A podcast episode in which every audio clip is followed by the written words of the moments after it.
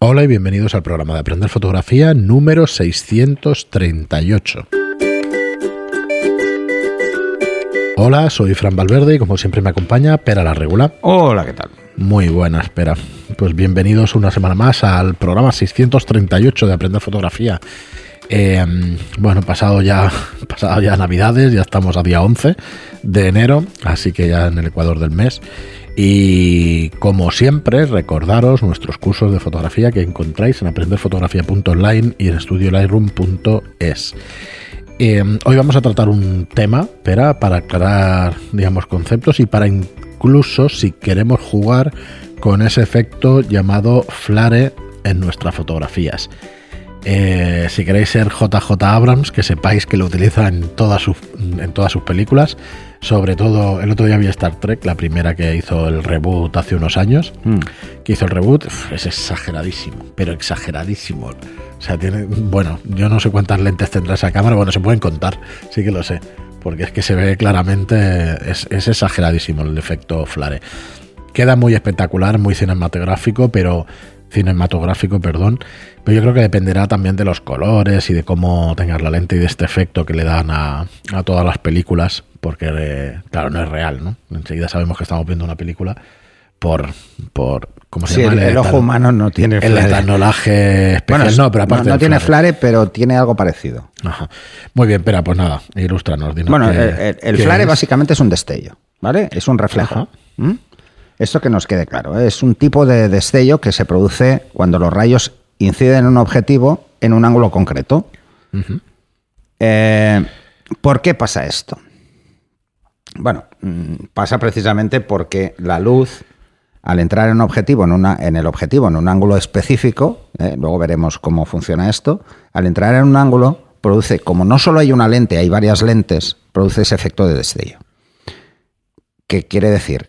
¿Cómo lo vemos? Pues una serie de círculos concéntricos, que se podría incluso saber cuántas lentes tiene un objetivo por el tipo de círculos que hace o por el ancho de los círculos. Se produce cuando, vamos quizá al, al efecto claro, ¿no? Se produce cuando la luz directamente, la luz del sol o una fuente artificial, entra de entrada en línea recta. Vamos a imaginar que nos entra directo en la cámara, ¿no? A través del objetivo. A eso normalmente le llamamos luz parásita, ¿eh? Eh, porque es una luz no deseada, a no ser que lo busquemos. En función de- del ángulo en el que incida, veremos un círculo completo o una parte de un círculo. Por ejemplo, si ponemos un, un filtro, el típico filtro UV, que mejor que, lo, que no lo pongáis, porque resta calidad y resolución óptica y genera otras aberraciones, una de las cosas que produce es un flare feo.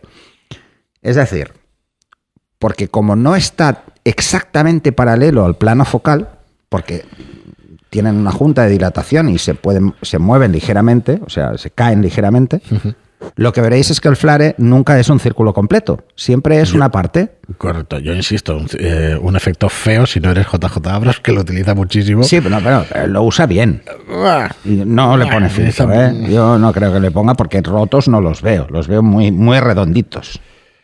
Bueno, ya me lo dirás cuando revisites la, la peli esa. Pero sí, la que volveré a ver, la volveré a ver, ya la he visto, pero bueno. Eh, a ver, ¿qué pasa con esto del flare, no? O sea, esto puede ser muy interesante utilizarlo. Por ejemplo, os voy a poner un ejemplo que creo que todos mm, habéis visto en una fotografía. Imaginaros que vais a un bosque por la mañana, hay niebla. Esto se parece que esté describiendo una película, ¿no? Hay niebla y está saliendo el sol en el horizonte. Y hacemos una foto.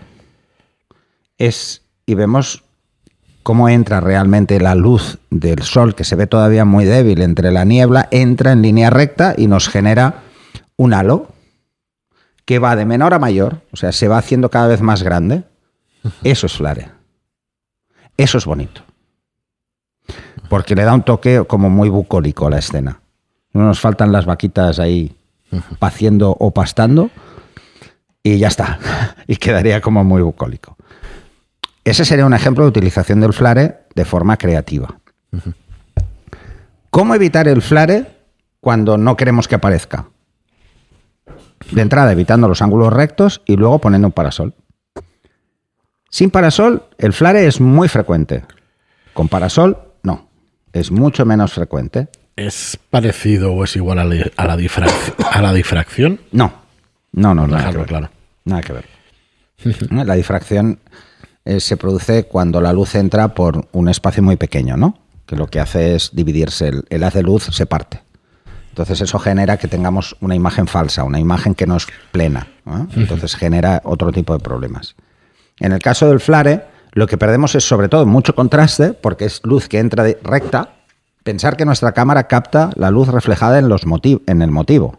O sea, nosotros vemos las cosas porque reflejan luz. Si no, no las veríamos. Nos cuesta mucho ver algo negro porque no refleja tanta luz. Y algo blanco lo vemos enseguida, aunque sea casi a oscuras, ¿no? Porque por poca luz que exista, va a reflejar luz, cosa que algo que es negro no. Entonces, eh, ¿dónde pasa más el flare? Pues pasa más con los grandes angulares, porque como su ángulo es mayor, es más fácil que entre luz parásita, que entre esa luz no deseada o deseada. ¿no? Así que si queréis practicar con el flare, lo ideal es trabajar con, con angulares. Porque es más fácil que pase por dos motivos. Una, porque tengo más ángulo. Y dos, porque por mucho que ponga un parasol, la lente es curva, muy curva. Y como es muy curva, es muy fácil que entre en cualquier dirección. Cuanto más recto entre, más limpio será el flare, más bonito. Cuanto más lateral entre, más partido y se irá más a un lado. A nivel creativo, las dos cosas funcionan. Perdón. Las dos cosas funcionan, pero hay que ser consecuente. Entonces, eh, los usos más habituales es, es este, ¿no? Eh, por ejemplo, si buscamos imágenes sí, muy cinematográficas, me está enseñando Fran eh, Star Trek. Por eso te decía que de redondo aquí tienes varios. No, aquí pero esto, tienes ya, pero esto es otro tipo de flare. No, esto es otro tipo de efecto. Correcto, Esto es otra aberración. Esto es una aberración que no es flare. Eh, la que es flare es aquella de ahí. Estamos Las viendo de aquí. Exacto. Y está. Eso sí, es una de luz. Sí. Eh, el flare lo podéis probar vosotros incluso con una fuente de luz artificial. ¿eh? Es, Cogéis a alguien que os apunte con una linterna, eh, le hacéis una foto y os daréis cuenta de qué pasa. ¿no? Veréis como la luz mm, lo que genera es que se, se proyecta como un reflejo en el, en el plano focal y entonces lo que hace es que la luz quede como difuminada todo alrededor de ese punto de luz. Ese sería el flare eh, más agresivo. Pero, por ejemplo, cuando veáis un un, un, un flare, mm, ves un momento adelante, vale. Por ejemplo, veis una fuente de luz al final, por ejemplo, el sol o una fuente de luz artificial, y luego veis unos pequeños círculos que no son totalmente rectos, eso es que ha entrado en un ángulo muy inclinado. No, se, no veréis el flare redondo, sino que lo veréis como ahuevado. Si lo veis ahuevado es que ha entrado en un ángulo demasiado forzado, demasiado lateral.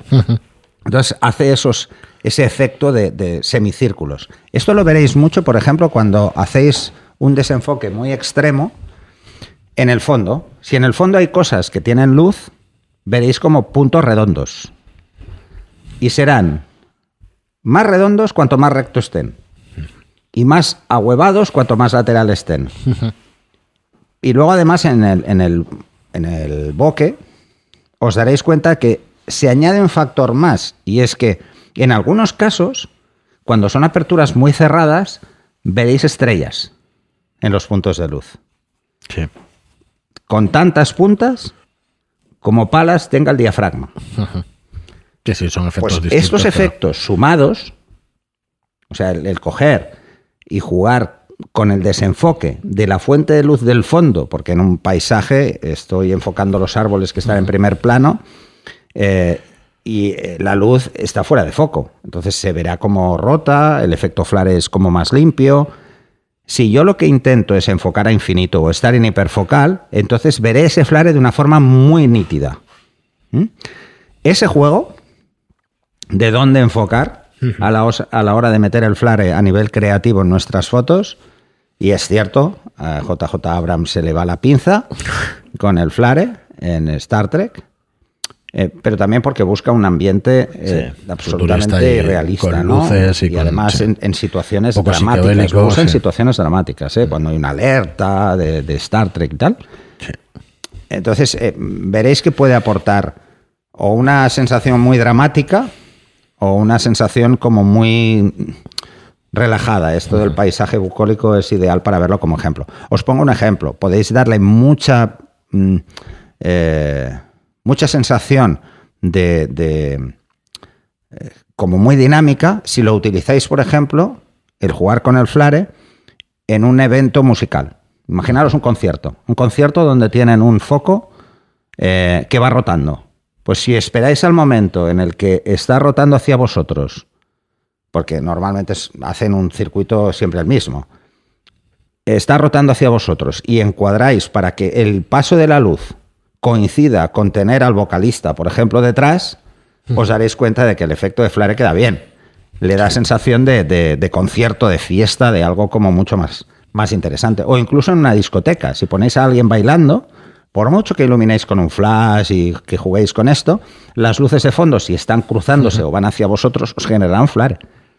Menos intenso, pero que dará más sensación de, de- de ambiente. ¿no? O sea, el flare podemos verlo como algo, una luz parásita, si nos sale porque no lo pensábamos que nos iba a salir, o bien como algo creativo que hay que tener muy en cuenta en algún tipo de fotografía. ¿no? De hecho, se puede usar en casi todos los tipos de fotografía.